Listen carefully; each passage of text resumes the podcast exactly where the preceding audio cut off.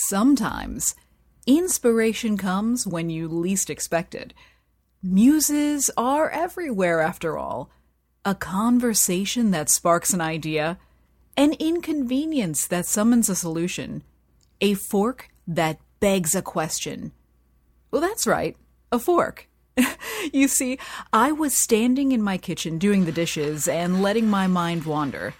In my stream of consciousness, as I vaguely registered each object as it passed through my hands, I passed the sponge over the length of the fork and thought about the number of prongs and why it didn't only have two on the far ends. Envision your hand doing the rock and roll sign. Well, I reasoned, small things, such as peas and whatnot, might slip through. It would be hard to get those. And that made sense. But then I stopped and slowly held the fork aloft before my very eyes. But why, I then wondered, are the spacings between each prong the distance that they are? And that, my dear loves, is how this week's theme was born. Welcome. I'm Rocket Fox. Join me as for this episode, we measure the strange.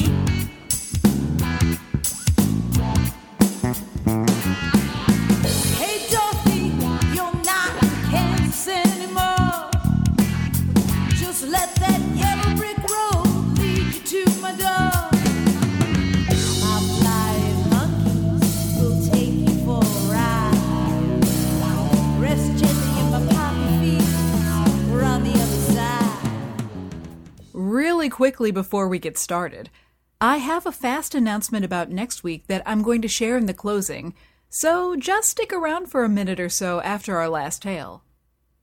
So, to really dig into the specifications of the mighty fork, it's important to look at the journey that brought the fork from its humble origin to the place of honor beside our plates today. I've heard it stated before that utensils are the extensions of our fingers and hands, which I think is absolutely true and serves as a reminder that before forks, chopsticks, spoons, and knives, there were hands and fingers. And indeed, this is how our ancestors originally ate food to hand, hand to mouth, using their teeth and nails to tear meat and fruit from whatever they needed tearing from. Of course, that really only goes so far when your teeth aren't fangs, your nails aren't claws, and your brain is itching to make a tool or two. Enter the knife, a sharp piece of formed flint or obsidian that could not only help in killing prey, but cutting bite sized chunks for an easier lunchtime.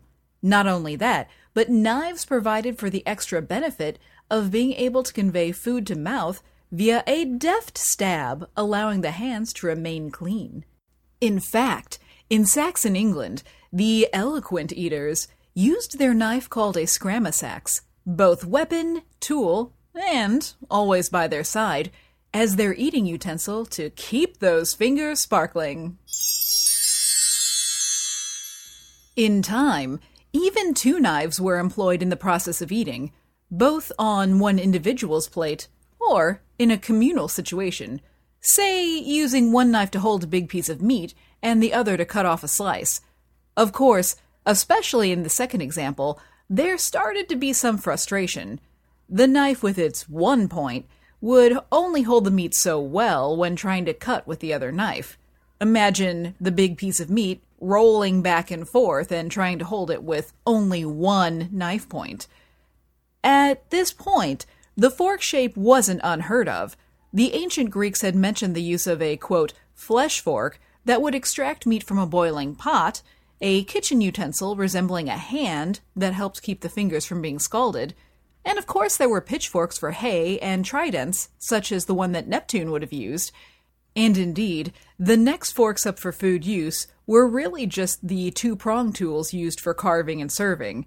That rolling meat situation would be no more. It was sometime in the 7th century when it's believed forks started to make their way onto the royal tables of the Middle East for use in actually conveying food to the mouth, with that practice reaching Italy around 1100. The first time they were listed as, quote, official royal inventory came with Charles V of France, who had them in both gold and silver, but with the caveat that they were to be used only, quote, for eating mulberries and foods likely to stain the fingers.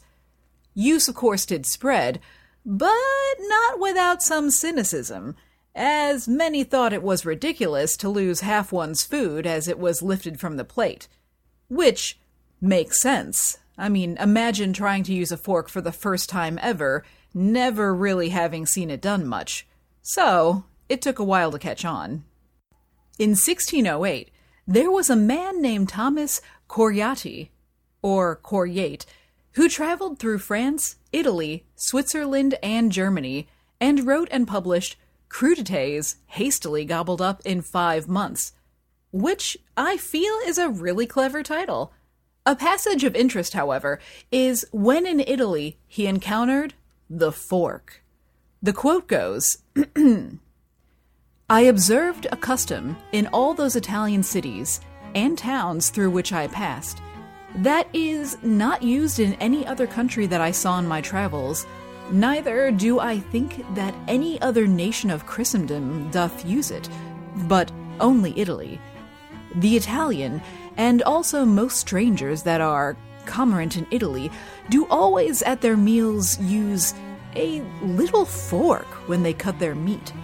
For while with their knife, which they hold in one hand, they cut the meat out of the dish, they fasten the fork, which they hold in their other hand, upon the same dish, so that whatsoever he be that sitting in the company of any others at the meal should unadvisedly touch the dish of meat with his fingers, from which all at the table do cut, he will give occasion of offense unto the company as having transgressed the laws of good manners, insomuch that for his error he shall be at least browbeaten, if not reprehended in words. This form of eating, I understand, is greatly used in all places of Italy, their forks being for the most part made of iron or steel, and some of silver, but those are used only by gentlemen. The reason of this their curiosity is because the Italian cannot by any means endure to have his dish touched with fingers, seeing all men's fingers are not alike clean. Hereupon, I myself thought to imitate the Italian fashion by this forked cutting of meat, not only while I was in Italy, but also in Germany, and oftentimes in England since I came home.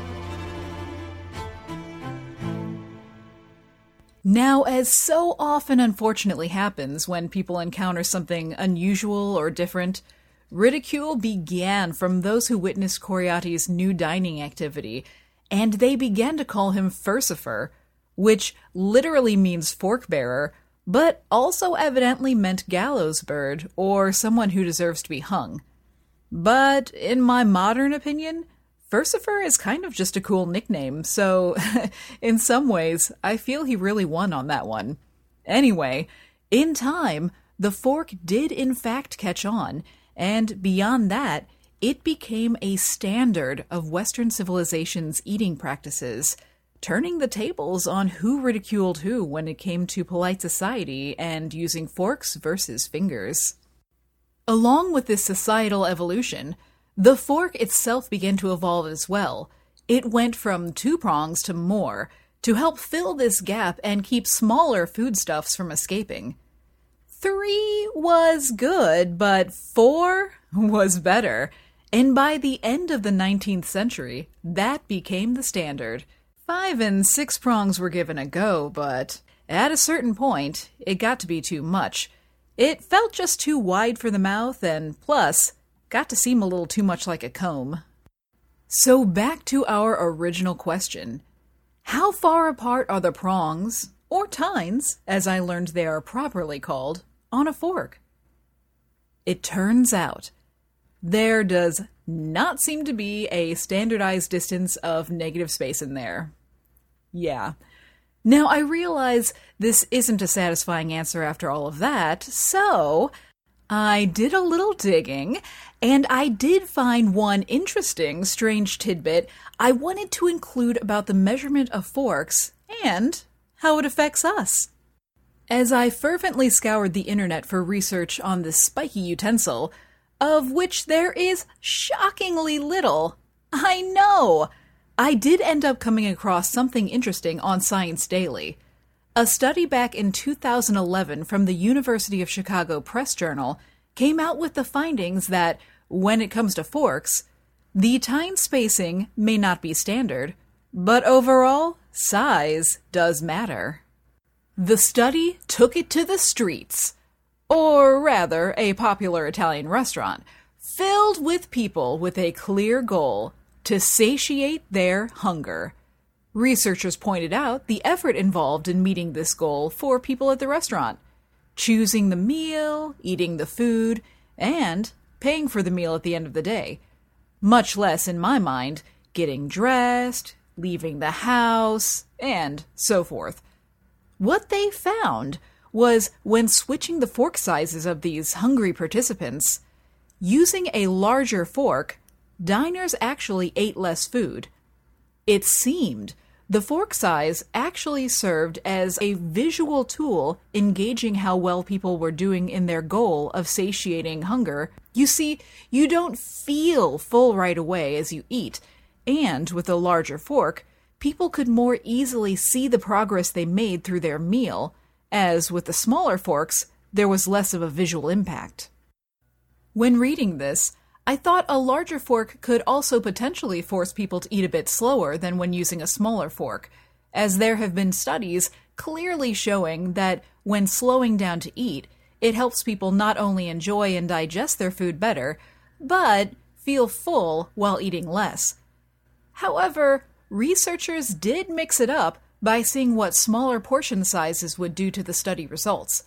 And they found that with smaller portions, the size of the fork actually made no difference to how much people ate, lending more credence to the idea that there was really something behind being able to see how much of an impact one made on their goal. In this case, the goal being satiating hunger in the meal. After spending their initial time on the streets, researchers did take the study back to the lab, and interestingly, when applying the same methods, large versus small fork toward the meals, they found that those using the smaller forks ate less than those using the larger ones. Now, while one might think this would throw a hand like utensil in the hypothesis of the importance of seeing an impact on the meal's larger picture, researchers pointed out one really big difference that could easily go overlooked the participants' goal. Those who were at the restaurant were there to eat. They made an effort to go out and satiate their hunger in a special way. Those who were participating in a lab study were there to participate in a lab study. It was a different ultimate end goal, so it couldn't really be assessed the same way if the reasoning was really more psychologically goal based. Overall, I found it to be a really interesting study that, again, while it didn't necessarily measure up to my initial search of prong spacing, really revealed something interesting about how our brains may work relating to goals and processing, even in our everyday life. An unexpected but delightful find that, personally, makes me think a little more about how I structure my own deliberate goals and what size bites I may need to break them into to ultimately make them work for me.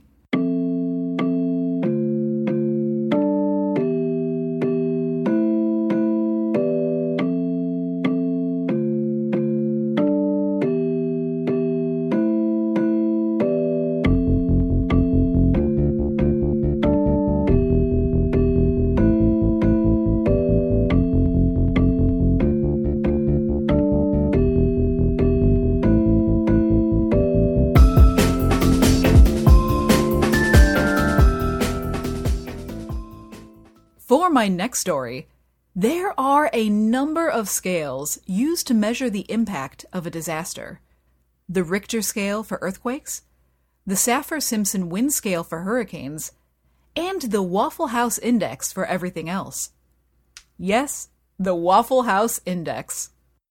Opened in 1955 by Georgia neighbors Joe Rogers Sr. and Tom Forkner, the Waffle House is a quick eat diner chain with 1,900 locations in 25 states. And, of the roadside diners I've encountered personally, is one I've consistently enjoyed. However, the index does not have to do with the crispiness of their hash browns nor the tastiness of their waffles. Aside from the big yellow sign, they're also known for being open all of the time literally. For example, in 2011, when there was a tornado in Joplin, Missouri, the one that caused $3 billion in damage and killed 158 people, both local Waffle Houses never closed. And this consistent reliability didn't go unnoticed. In 2004, after hurricane after hurricane smashed against the east coast of the US, Craig Fugate, former director of FEMA, the Federal Emergency Management Agency, finally put a name to what everyone had begun to inadvertently watch the Waffle House Index. If the Waffle House of an affected area was up and running, index green. If it was up and running with a limited menu, yellow. But if the Waffle House was closed, index red. And this is something that the Waffle House itself takes very seriously. Panos Kouvelis, a professor at the Olin Business School, said that they, quote, know immediately which stores are going to be affected, and they call their employees to know who can show up and who cannot. They have temporary warehouses where they can store food, and most importantly, they know they can operate without a full menu. This is a great example of a company that has learned from the past and developed an excellent emergency plan. Even when hitting an index red, Waffle House is notorious for getting back up and running ridiculously quickly. During Hurricane Irene in 2011, 22 locations lost power in North Carolina, Virginia, Maryland, and Delaware. Within days of Irene's hit, all but one of those diners was back up and running. While it may initially seem like an odd choice of measurement system, it actually gauges so much more than the speed of wind or the strength of a tremor. It's community impact and resilience. Director of External Affairs at FEMA, Dan Stoneking, wrote in a blog post, quote, The sooner restaurants, grocery and corner stores, or banks can reopen, the sooner local economies will start generating revenue again, signaling a stronger recovery for that community. Waffle House represents the top level of staying and comeback power in these disaster situations. That said, I would be remiss not to mention where COVID has fallen on the Waffle House Index. It is the first time the index has been used to gauge a large scale event that was not weather related, and in a big way, it has fallen into the red. However, as we continue forward into the year and more vaccines are distributed and precautions taken, I do feel confident that soon we will be back into the green.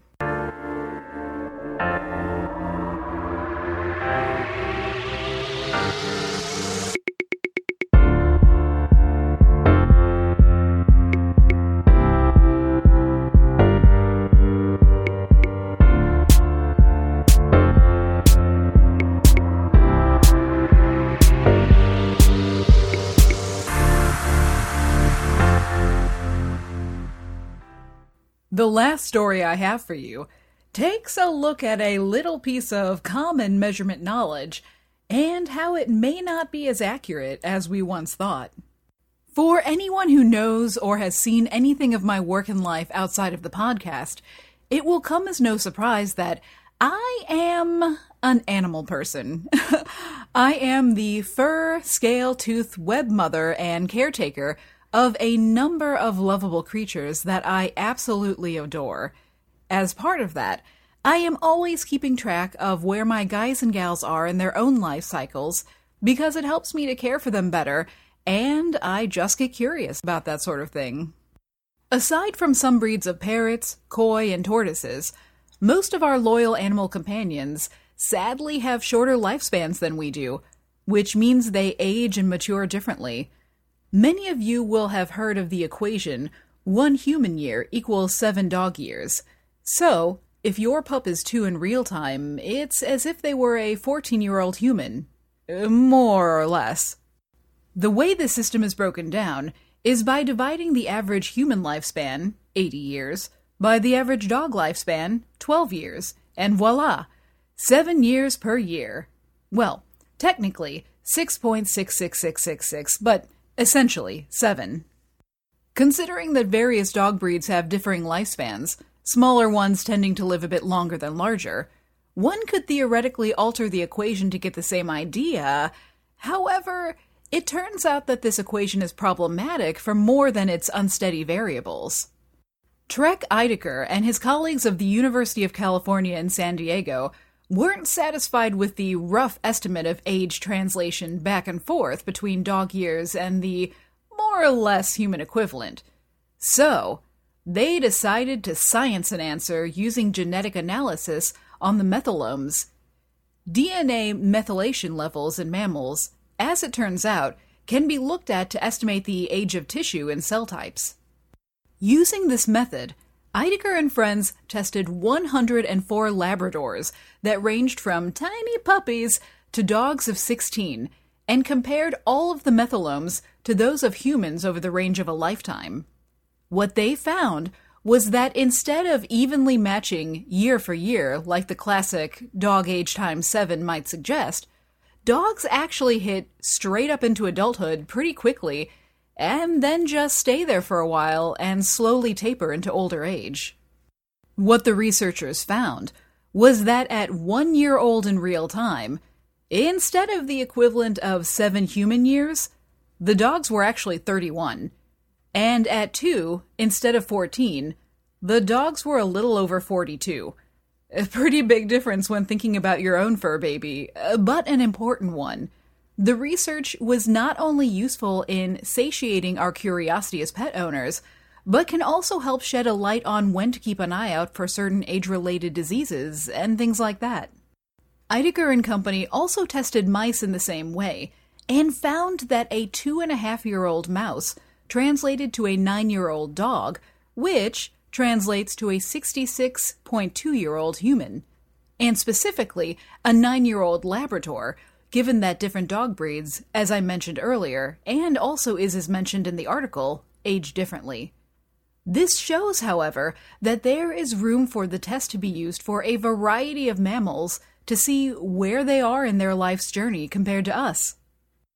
NewScientist.com, where I found the article on the story, has the official equation, but more useful, considering it includes a variable that wasn't totally explained. My guess is it has to do with the methylation level, is an interactive chart on which you can use your mouse to hover over a point to see the human years equivalent on dog life. The link for the article is, as always, in the show notes and the chart is pretty cool to play with. Now, anyone who has had a puppy into a dog will know that even well into a year plus, it's sometimes hard to believe that your pet is the equivalent of a 30 something year old. But remember, this is a genetic age. If you think about wolves in the wild, around a year is when they start doing the behaviors of an adult, and around two is when they head out to start their own pack or participate in caretaking of the next generation if they stay with their own family. There was a really interesting Siberian fox project in Russia that demonstrated just how the process of domestication actually keeps the animals more puppy like for longer to create more human friendly companions. But that's a story for another time.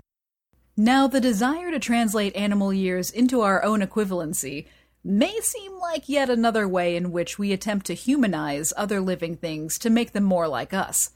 However, I think there can be a lot of value in learning to better comprehend the world around us through a context we already understand. I believe it can ultimately help us toward becoming more compassionate and better caretakers all around.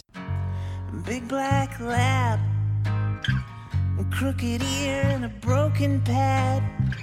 Walking sideways like a soft shell crab, wobbling at the knees. He's got no tags, just a tongue and a tail that wags for the home that he never had, but he's always gonna see.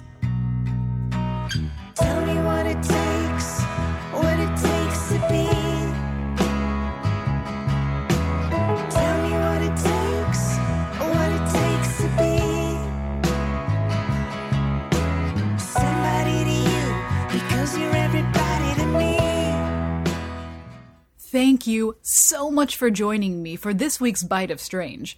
If you want to help support the show and get access to the bonus stories, such as this week's tale of radioactive bananas, for just a dollar a month, head on over to patreon.com slash rocketfox. So, next week I am actually taking the week off, so there will not be a new episode this coming Monday, and I will greatly miss you, but I cannot wait to be back the next week with more amazing and strange stuff to share. In the meantime, I would love to hear from you. Hit me up on the socials at facebook.com slash fantastically strange, fantastically strange on Instagram, and Fantastic Odd on Twitter, or shoot me an email at fantasticallystrange at rocketfox.com. If you have any topics you'd like to see, a question, comment, or just to say hi, don't be shy, I'm here. I write, research, edit, produce, and do all of the things myself, and am so honored to share with you. So, if you're enjoying, please consider leaving a five star review, rating, or sharing the show with someone you know who also may dig the strange. It means the world to me to be able to share these stories with you, and I appreciate your sharing your time with me. All sources are linked and credited in the show info. The amazing logo illustration is by Constance Hermit, and the killer intro song, Hey Dorothy, is by Cruise Machine. Thank you again, and I cannot wait to see you next time.